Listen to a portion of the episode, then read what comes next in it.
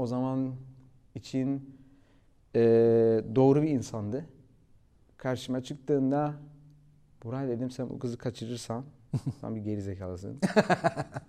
bir arkadaşımın yanına gittim. Evden çıktım. Canlı geri dönebilecek miyim? o kadar bir tehlikeli bir yerdeydim ki e, korkuyor insan. Yani deli değilim bu hayatı bırakıp da Türkiye'ye geleceğim. Orada kurtlar sofrası falan. Hiç öyle bir niyetim yok. O da şey dedi bana ya sen nasıl bir tecrübe yaşadın Türkiye'de bilmiyorum ama hiç de öyle tahmin ettiğin gibi pis bir piyasa yok yani öyle mafyalar falan. Yemin ederim Facebook kapattım o zaman böyle bir biri görüp de etiketler mi etiketler Kıbrıs'taki arkadaşlar rezil oluruz falan Facebook kapattım ben yani. Bana verilen yukarıdan sinyaller var ve onları takip ederim. Ve doğru kararlar olduğunu hep görürüm. Yaşamam gereken şeylerin olduğunu görürüm. Bu da onlardan biriydi. Bunu yaşamam lazım. Burak Bey hoş geldiniz. Hoş bulduk. Sadece kendi merak ettiklerimi soruyorum. Tamam. tamam. İzledim bir iki bölüm. Öyle mi? Hangilerini Evet. seyrettiniz? Karışık az ondan az ondan. Hangisi? Bakayım Ee, iyi İlyas'a bölümü- baktım. Ha İlyas. Ee, bir iki kişiye daha baktım söylemeyin. Niye ki? Ya isimlerini hatırlamadım. İsmini hatırlamayacak kim var bizde ya? Allah Allah. Karışık böyle fikir edinmek için. Ha. Çok detaylı Ne değil. fikir edindiniz? Ee, ne fikir edindim? Yani kalıcı bir video olacak. Ya insanlar şöyle biri hakkında merak ettiklerini e, bu videoyu izleyerek e, az çok bir fikir edinecekler. Ve uzun dönem kalıcı olacak bu video ve e, insanların aklında ne bırakırsan e, ya burada vereceğin cevaplar, fikirler onların kafasında öyle kalacak. O yüzden eee, aslında biraz da geriliyor insan. Yani, Öyle mi? yani bir düşündüm aslında önceden ne soracağınızı bir öğrensem mi ona göre eee, cevaplar hazırlasam mı ama yani gerek yok. Şeye inanıyorum. eee, insanlar sürekli değişir. Cevapları da değişir. Fikirleri de değişir. 10 yıl önceki Buray burada olsa, burada olsa başka cevaplar verir. Şimdiki Buray başka bir şey verir. Zaten sorsanız da söyleyemem çünkü e, bilmeden oturuyorum buraya. Evet.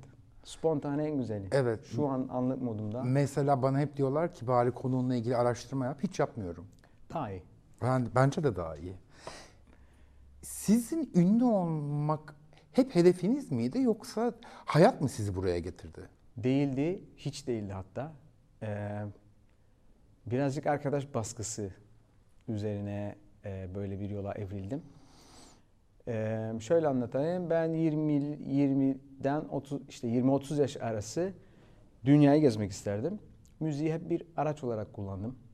Bir yabancı repertuarım vardı İngilizce. 400-500 böyle şarkılık her telden. Ve işte restoranlardan tutun gemilerden tutun doğum günü partisinden otelden otellerden sokaklara tutun aklınıza neresi gelirse e, çalıp paramı kazanıp dünyayı gezip e, yeni şeyler görmek, yeni şeyler öğrenmekti hedefim. Bir sürü memleketler gezdim. Yolum sonra Avustralya'ya düştü. Ee, orada hayatımı değiştiren bir arkadaşımla tanıştım. Gözde Ançel. Bütün bu şarkıları yazdığımız e, Gözde. Beraber yazıyoruz. Ee, işte bir sürü besteler yapmaya başladık beraber. O daha fazla söz, edebiyat tarafında. Ben müzikal tarafta biraz daha birbirimizi tamamladık. Ve işte bir tane beste yaptık. İşte ilk şarkımızı Ferhat Göçer'e verdik. Ondan sonra bir tane daha istediler. Başka bir başka bir sanatçı dostumuza verdik. 1 2 3 derken eee, bana teklif geldi. Avustralya'da işte Ferhat tabi'nin menajeri Candaş şu an benim de menajerim. Oğlum sen niye albüm yapmıyorsun? Bak bu kadar güzel sesin var, bu kadar güzel besteleriniz var. Benim de orada hayatım çok güzel. Avustralya'dayım. 7 yıl olmuş. Eee, evliyim. Eee, denize sıfır. Ahşap çok eski bir ev bulmuşum. Tadilatını yaptım. Çok mutlu bir hayatım var. Sabah kalkıyorum deniz kenarında koşumu yapıyorum. Bıldırcınlarım var. Organik besleniyorum. Arkadaşların tekneleri var. Balığa gidiyorum. O kadar bir güzel hayatım var ki ben Candaş'a diyorum ki ben yani deli değilim bu hayatı bırakıp da Türkiye'ye geleceğim. Orada kurtlar sofrası falan. Hiç öyle bir niyetim yok. O da şey dedi bana ya sen nasıl bir tecrübe yaşadın Türkiye'de bilmiyorum ama hiç de öyle tahmin ettiğin gibi pis bir piyasa yok yani öyle mafyalar falan. Ee, biz dedi tertemiz çalışıyoruz dedi. Gel sana bir sürü konserler ayarlayayım yaz dönemi.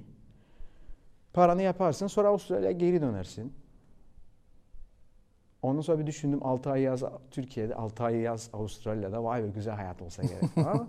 Öyle biraz kandırdı gözde de işte bu taraftan. Sen dedi hayatın boyunca düğünlerde mi çalacaksın? Düğün çalgıcısı mısın sen?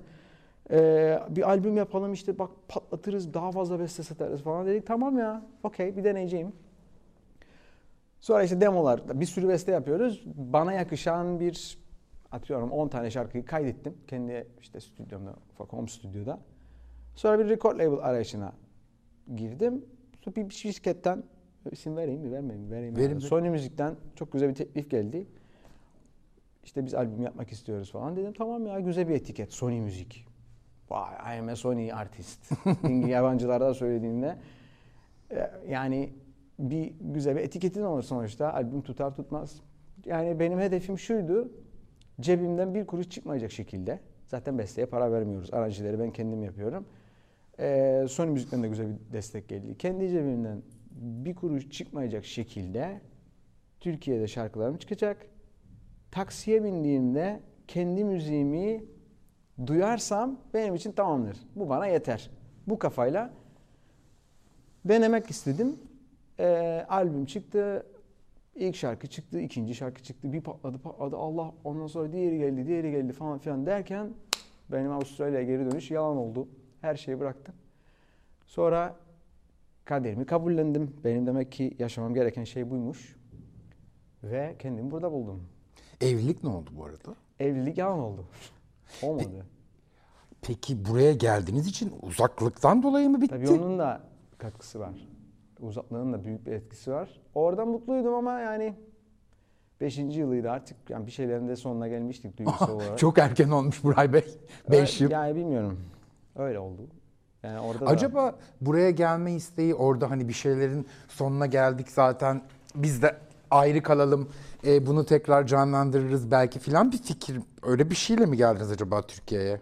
Sonra da geri dönmeyince de bir kaçış planı mıydı? sence? evet Kim bilir. Ee, orada kalsam farklı olurdu her şey. Belki çocuk yapardık. Belki daha uzun giderdi yani ama e, uzaktan uzaktan bir ilişki yürü- yürütmek çok zor gerçekten. Ee, onun da bir kariyeri vardı. Benim de bir kariyerim vardı ve yani ben işaretlere inanan bir insanım. Bana verilen yukarıdan sinyaller var ve onları takip ederim. Ve doğru kararlar olduğunu hep görürüm. Yaşamam gereken şeylerin olduğunu görürüm. Bu da onlardan biriydi. Bunu yaşamam lazımdı. Yani 30 30 yaşında karar verdim. Şöhret olmaya ya da meşhur olmaya. çok erken evlenmişsiniz. 24'te evlendim evet. Demek ki çok aşık oldunuz. Ee, yani o, şöyle söyleyeyim. O zaman için doğru bir karardı. O zaman için e, doğru bir insandı. Karşıma çıktığında Buray dedim sen bu kızı kaçırırsan sen bir gerizekalısın. yani doğru o zaman için doğruydu ama tabii ki doğru zaman içinde evriliyor. Bugün doğru olan 10 sene sonra yanlış da görünebilir. Sizinle biz çok yıllar önce, çok da yıllar önce değil belki de 5-6 yıl önce Posta Gazetesi için bir röportaj yapmıştık. Doğru. Ee, o, o zaman evli olduğunuzu söylemiştiniz ama sonra benden çıkarmamı rica etmişsin, etmiştiniz. Demek ki aradan 6 yıl Tam geçince çok dramatik bir dönemdeydik o zaman. Yani tam böyle boşanma evreleriydi. ha ben de sanmıştım ki hayranlarınızdan saklıyorsunuz. Ee, yani o da vardı başında evet. Çok bilinmesini istemiyordum. Ama işte sallantılı bir durumdaydı diye çok öyle özel hayatımı zaten başlarda açıklamak isteği de duymadım. Ee, şu anda duymuyorum aslında ama neden? Buranın Yani- böyle bir büyüsü var öyle diyorlar Burak Bey. Evet. Nerelerde yaşadınız dünyada? Avustralya, İngiltere, e, İspanya, Ibiza'da ve Kıbrıs'ta doğdum zaten. Yani 22 yaşına kadar Kıbrıs'taydım. 3 sene İngiltere, 1 sene İspanya, 7 yıl Avustralya. Son 5-6 senedir de buradayım. en çok nerede mutlu oldunuz? En çok Nerede mutlu oldunuz? her yerde. Yani güzel dostlarının, güzel arkadaşlarının, e, güzel maddi kazancının olduğu her yer istersen Somali'de yaşa. Mutlu olabilirsin yani. Ha bir de deniz olması lazım. İngiltere'de deniz yoktu diye o kadar sarmadı beni. Depresif bir yerdi ama Ben, ben nerede yaşadınız ki İngiltere'de? Londra'da ve Cardiff'te, Wales'de okudum. Londra e, ilk gidince çok klastrofobik ve karanlık bir yer ama sonra alışınca çok eğlenceli bir yer bence. Yani ben ne zaman gittim? İşte 22 yaşında üniversite bitti. Master için başvurdum. Wales, Cardiff'te bir üniversitede. Bir geçiş dönemi, bir 6 ay önce dedim Londra'da yaşayayım, öğreneyim yolu beli, işte nasıl, sistem nasıldır falan filan. Çünkü Kıbrıs gibi ufacık bir yerden çıktınız. İngiltere'ye gittiğinizde metro nasıl kullanılır, kocaman şehir, darmadağın bir sistem. Bir ortama ısınayım, ondan sonra üniversiteye geçelim gibisinden bir 6 ay yaşadım. İşte ilk Londra'da Ee, çok pahalı, depresif, insanların birbirine saygı yok. Bir de ben orada bir arkadaşımın yanına gittim, evden çıktım, canlı geri dönebilecek miyim? o kadar bir tehlikeli bir yerdeydim ki ee, korkuyor insan. Yani gece çıktım otobüsleri bilmiyorum. 27 numara oradan geçecek, orada inip buna bineceksin falan filan çok karışık yani. O yüzden ben hiç ısınamamıştım ya Londra'ya. Ben sevmedim yani. İspanya sıcak gelmiştir Akdeniz ülkesi olduğu için. İspanya'da şöyle oldu. Londra'da daraldım. Ee, iş de yok orada. Çok müzikal işleri de ee, kötü giden bir dönemde.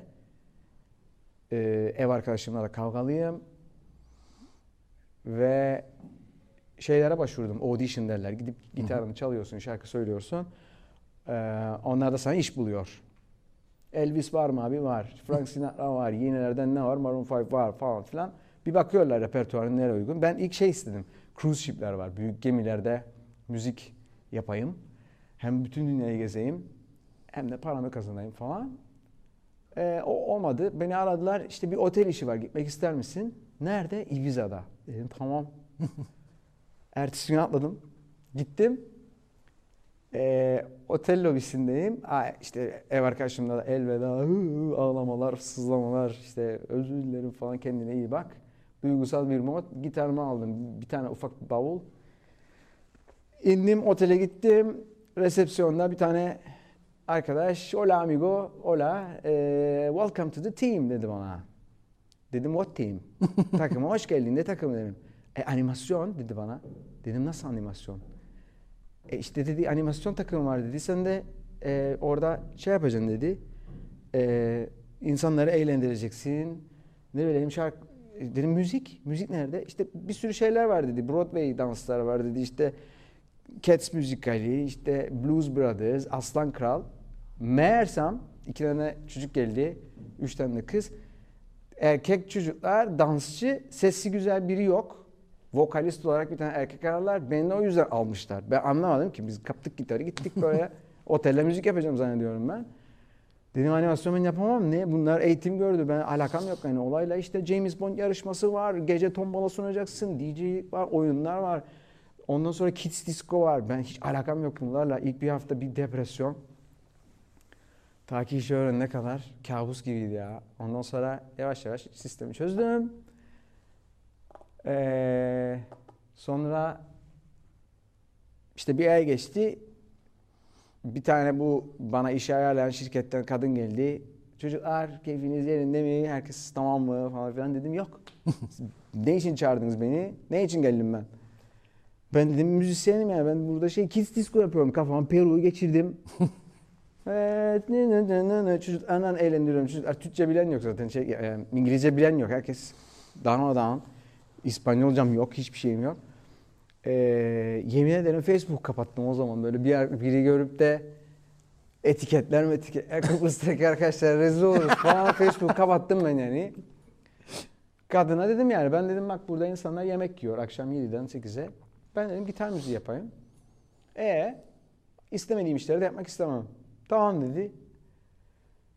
Ondan sonra otel müdürüne soralım. Zaten adam arkadaşımızdı. Sonra sistem bir oturdu. Ben sadece müziğimi yapıyorum otelin başında. Şey, yemek restoranında.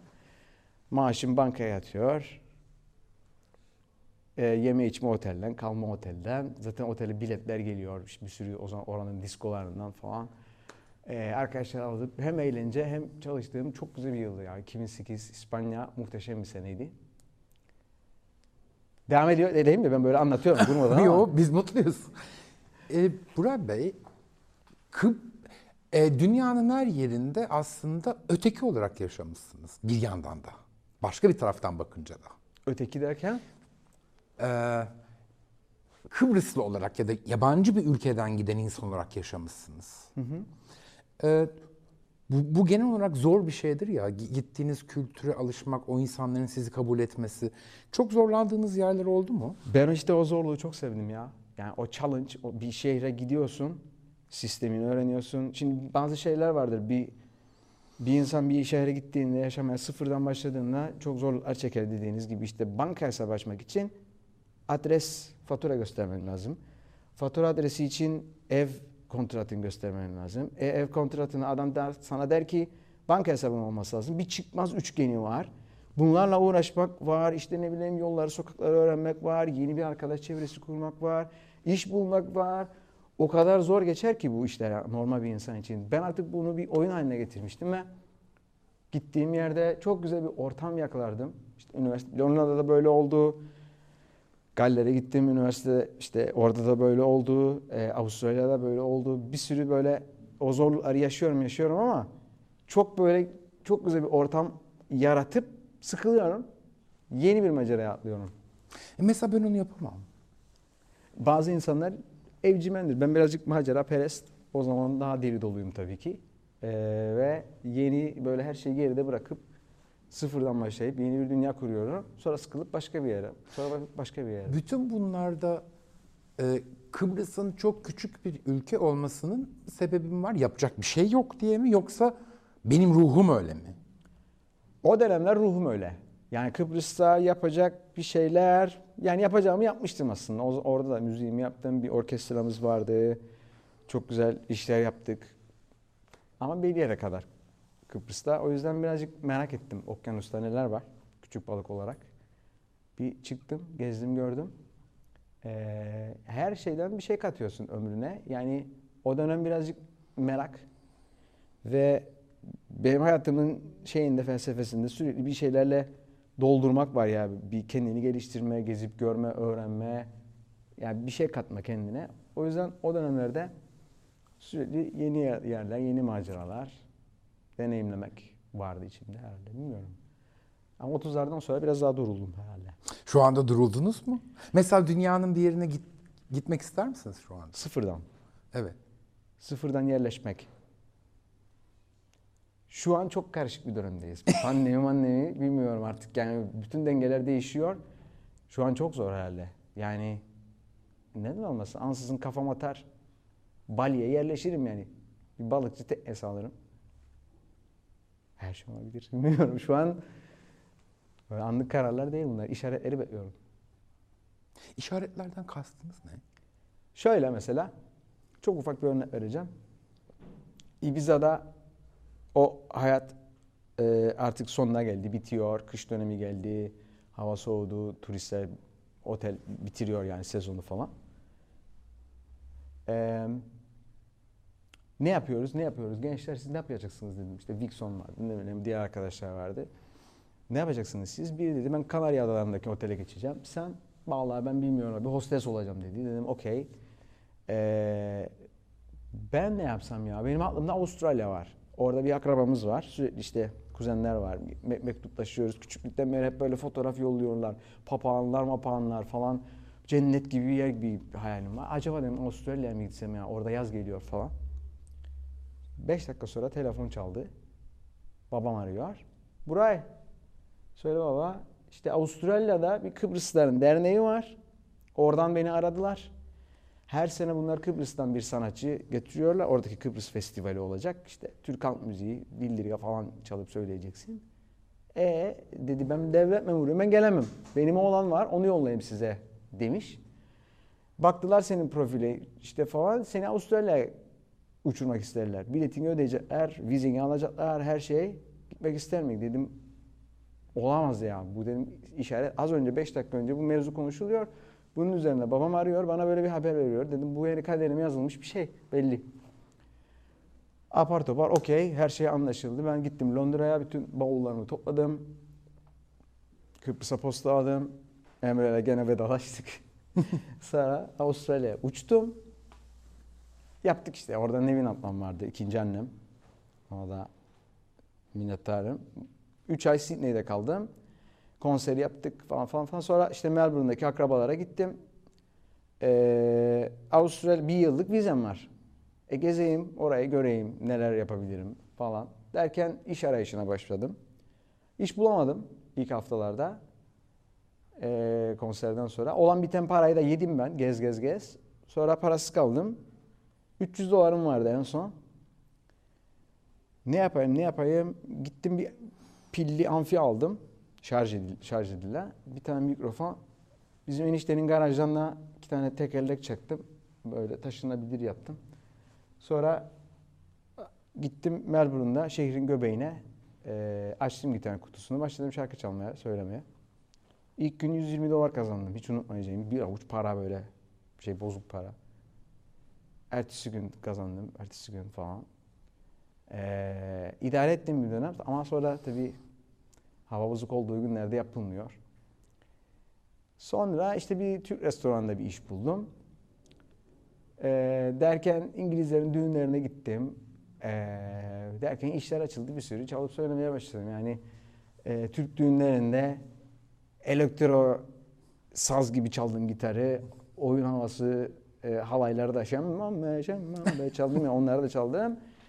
Öbür taraftan gidip e, İngiliz'in düğününde, seremonisinde e, Brian Adams, Bruno Mars böyle yabancı e, romantik şarkılar da yaptım.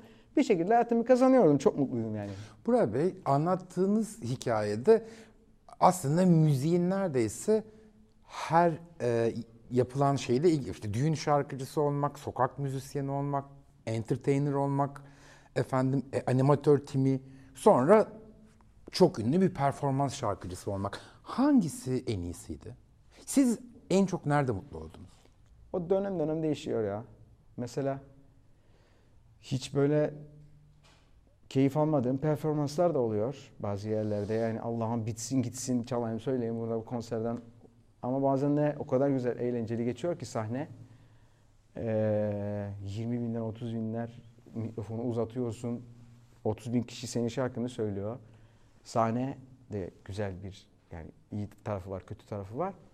Stüdyoda bazen o kadar güzel keyif alarak kaydedip e, şarkının oluşumuna e, böyle güzel enerjilerle bir şeyler kattığın anlar oluyor. Bazen de onun kötü tarafları var. Üf bu şarkıyı bitireyim artık yani kurtulayım böyle ya da falan dediğin anlar da olabiliyor. Ee, yani işte değişken. Ya tam bunun bir cevabı yok herhalde. Mesela sokak şarkıcısıyken mutsuz muydunuz? Ya güzeldi. Güzeldi ama yazda güzel. Yani sokaktasın. Sadece yapman gereken gülümseyip şarkı söylemek. Pozitif bir şarkı söylerdim. İnsanlar gelirdi. Bir tanesi mikrofonu alırdı. Beraber söylerdik. Giderdi. Diğeri gelirdi falan filan. Bir iki kere tabii ki junkie dediğimiz işte sokak işte uyuşturucu bağımlısı sokakta yaşayan adamlar da saldırdı bana. Kötü taraflar da olur, iyi taraflar da olur. Ama genelde ben her zaman eğlendim ya müzik yaparken. Güzel ya. Hiç şikayet etmedim böyle ben. Dram işte ben sokaklarda çaldım, acılar çektim. Hiç öyle bir şey olmadı yani hayatımda. Yani yaşamam gerekeni yaşadım hep. Gereken derken ya bir şey öğretir bana demek ki. Yani o çektiğim acı demeyeceğim de yani yaşamam gereken kötü hatıralar bile sana bir şey öğretir. babanız da mı müzikle ilgileniyor? Tabii. Ne Kıbrıs'ta ne yapıyor? Babam Turgay Salim, eee, Kıbrıs'ın Türk halk müziği, müziği yapan, işte nasıl söyleyeyim, Ozan gibi. Eee, hem kendi besteleri var, hem de derlediği türküler var. İşte yaşlı insanların ağzından ölmeye yüz tutan türküleri gidip köy köy gezip toplayıp, kaydedip, arşivleyip Kültür Bakanlığı'na götürdüğü çalışmaları var. Ee, bayağı böyle işte ne bileyim tarih kongrelerinde plaket verilen e, saygı duyulan bir adam. Benim de idolüm zaten babam. E, kendisi şey de yaptı tabii ki hükümet, e, Su İşleri Dairesi'nin genel müdürlüğünde yaptı. O yani hobi olarak yapar müziği. Esas işi inşaat mühendisliği. Ama araştırmacı değil mi? Evet, Öyle evet. anlıyorum. Tabii tabii. Anneniz? Aynen. Annem ev hanımı. Onu da ilgisi var mı? Annem öğretmenim. Efendim? Öğretmeniniz. Yani beni yetiştiren kadın yani. Onun işi de beni, beni büyütmekti. Tek çocuk musunuz Burak? Yok bir de kız kardeşim var. Biliyorum onun bir de çocuğu var. Görüyorum sizin Instagram'da. Güneşçik, evet. Aa, çok seviyorsunuz Yeğenim. onu. Görüyorum onu. Evet. Değil mi? Çok düşkünsünüz öyle anladım. E canımın canı yani sonuçta. Bir de bana da benzer. Yani oğlan da ya çeker derler. Kıvırcık. Tam benim karakterimin yansıdır. Ee, yani bir tane daha geldi ondan sonra. Gece. Bir de kız geldi şimdi. Pabucu dama atıldı şimdi.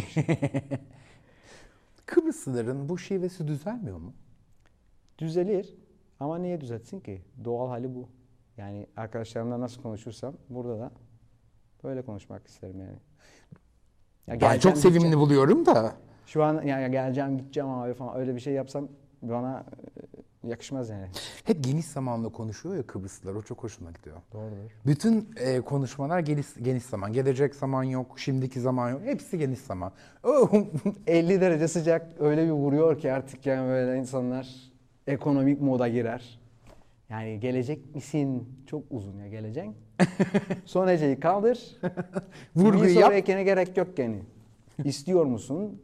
Çok uzun mesela. İsten. İsten. İsten. Tamamsın. Her şey yolunda. Aslında vurguyla yani. Evet yani mi sonraki yerine son heceyi yukarı atma. Galiba İtalyanca'da da var esas. Bien.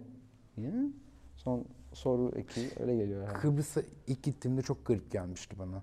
Ee, sokakta yürüyorsun mesela bilmem ne bakanı yanından geçiyor yürüyerek. İşte bir restorana gidiyorsun. Yok maliye bakanı seninle aynı yerde yemek yiyor filan. Çok garibime gitmişti. E, küçük ülke, sıcak, ada insanı. Yani bir şey yok, ego yok insanlarda. Rahat herkes. Muhabbet ufacık bir yer yani. Ee, ya çok etkileşim alan bir yer. Bir sürü göçler oldu Kıbrıs'ın tarihine de baktığında. işte Osmanlı'dan önce Bizanslar, dünyanın bir sürü yerinde insanlar geldi. Karman çorman bir sürü şey var yani. Geçmişi var. Ee, şive de tabii ki etkilendi. Rumcadan bir sürü kelimemiz var. 5-600 tane gelen. Ee, Fransızcadan var bir sürü kelime. İtalyancadan var bir sürü kelime. Ee, devrik İng- cümleler var. İngiliz etkisi çok fazla. İngiliz esas zaten İngiltere'den çok şey geldi. Koloni olduğumuz için sol şeritteyiz biliyorsun işte. Her şey ters. Buraya gelince zorlandınız mı? Ne gibi? Çünkü siz İngiltere'de de yaşamışsınız. Şerit araba so- konusu. araba, Araba, evet. araba hiç zaten burada süremiyorum. Yani süremem yani. Kıbrıs'ta sol şerit. İngiltere, İngiltere'de yaşadım. sol Avustralya. şerit. Avustralya'da 7 sene sol şerit. Buraya geldim şerit yok. Adam ortadan gider taksici dedim abi ne taraftan? Ne hangi şerittesin dedim. Ne şerit abim dedim. bana. Adam ortadan gider. Dedim, ben burada süremem. Hiç. Alakam yok. E, prizler de öyle. Tabii her şey. Değil mi? Evet. Instagram'dan hissettiğim bir şey var sizle ilgili. Belki de ön yargı. Ama kendinizi çok yalnız hissettiğinizi düşündürüyordunuz bana zaman zaman. Ben Evet. çok dostum var. Şu an bir telefonla şu, burası dolar. O kadar bir sevenim, sevdiğim insan var ki hiç öyle değil. O zaman paylaşmıyorsunuz. Muhtemelen. Yani Instagram bir insanın gerçekten profilini yansıtır mı? Siz bana cevap verin. O size bağlı. O işte göstermek istediğiniz nedir? O tamamıyla size bağlı. Aynen. Yani o birazcık benim hem işim hem de özel hayatımın belli bir kısmı. Çok minik bir kısmı. Tabii ki. Yani Buray markası var orada baktığında. Ee, o yüzden her şeyimi de göstermem yani orada. O yüzden dışarıdan insanların görmesi gerektiği kadarını gösteriyorum belki. Bence doğru Böyle bir şey. bir izlenim de bıraktığını düşünmüyorum ama ya bir sürü arkadaşım var. Bazı insanlar Instagram'ı e, benim tabirimle e, Dışişleri Bakanlığı bildirisi gibi kullanıyorlar. Bazı CV. Bildiğim- Bazı insanlar e, çok başka kullanıyorlar. Hani var öyle şey. Bayağı hani Dışişleri Bakanlığı bildiri yayınlıyormuş gibi post geliyor yani. Çok mesafeli işte markaya hizmet eden bilmem ne. Bazı insanlar da bayağı hani baktığınızda oturup roman yazabilirsiniz o postlardan.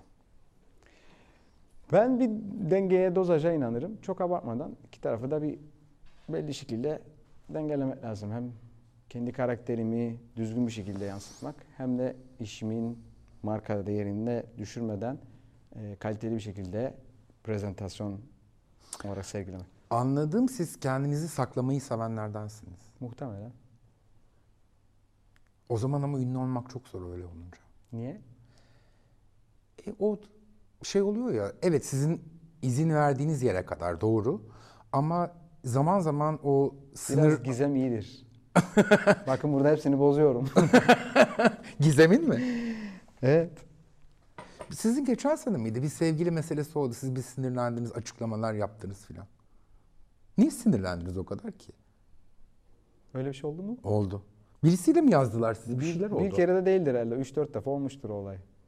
Niye o kadar sinirleniyorsunuz? Ne olur o?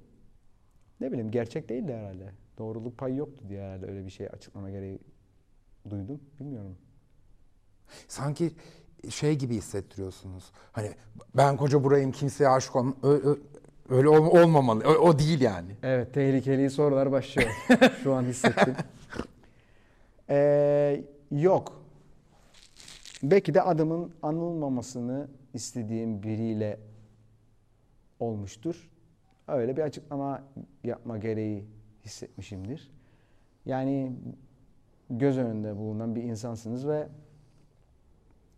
hakkınızda bir sürü dedikodu çıkar. Bazıları rahatsız eder yani sonuçta. Ee, öyle değil aslında demek istersiniz. Bazılarını da sallamazsınız. Geçer gider unutulur zaten. Ee, tabii ki insanlar neyin doğru neyin yanlış olduğunu bilmeden yorum yapacaktır. Kafalarına göre senaryolar kuracaktır. İki tarafı dinlemez çünkü insanlar. Yani bir yerden bir dedikodu çıksın. Aa öyle miymiş falan diye yayılır. Halbuki gerçeklik payı yok. Dedikodular. Sahnede en çok ne sizin sinirinizi bozar? Vardır ya hani şu oldu çok sinirim bozuldu. Ne bileyim işte Bülent Ersoy mesela şarkı söylerken önünden garson geçince delirir. Yani çok öyle bir şey yok. Ee, zaten meditasyon gibi bizim şeyimiz. Başlıyoruz, gözler kapalı. Ee, ben şarkımı da uçarak söylerim. Hatta bazen şarkı bittiğinde böyle kendime gelmem bir, iki, üç, ondan sonra ayılıyorum. Öyle bir, öyle bir şey yapamam. Konsantremi bozacak çok bir şey olmaz herhalde. Ee, ama arada diyaloglara giriyorum insanlarla, muhabbet ediyoruz falan. Tabii ki densiz bir iki tip çıkar arada. Anladın mı? Böyle haddini sınırını bilmeyen arkadaşlar da olabiliyor. Ee, ama onlar da gülün dikeni. Kırmızı ayakkabı bir ara sizin sembolünüz gibiydi. Bugün de kırmızı ayakkabıyla mı geleceksiniz diye bekledim ama yeşile O dönmüşsünüz sahnede. zaten. Ha sahnede mi? Tabii. Sahneye hep kırmızı ayakkabıyla Hep. O bir uğur bir şey mi? Evet. Ha, nereden? Çocukluktan. Küçükken de vardı. Bilmiyorum kırmızı ayakkabılar bana hep böyle şey verir. Güzel bir enerji. Daha cool, daha enerjik, daha motivasyonu yükseltir. E, e, geçenlerde şeyleri de buldum. Küçüklük fotoğraflarımda işte çektikleri fotoğraf. Aa baktım kırmızı ayakkabılarım varmış o zamandan beri. Ee, öyle bir şeyim var işte. Yani bilmiyorum. Tabu mu derler herhalde. Hep sahneye çıkarken kırmızı ayakkabı. 100 konserin 99'undan neredeyse. Bir iki kere böyle. Bir kere hiç unutmam. Başka ayakkabı bulamadım. Bir şey oldu. Unuttum mu? Bavul mu kayboldu? Bir şey oldu. Kı- e, kırmızı ayakkabı getiremedim. Başka bir ayakkabıyla çıktım. Bam dedi bütün hoparlörler patladı. yani dedim olamaz. Ondan sonra iyice kırmızı ayakkabı. Evet. Peki. Geldiğin için çok teşekkür, Teşekkür ederim. Ben teşekkür Çok ederim. güzel bir sohbetti. Çok keyifliydi. Çok teşekkür ederim. Ben teşekkür ederim.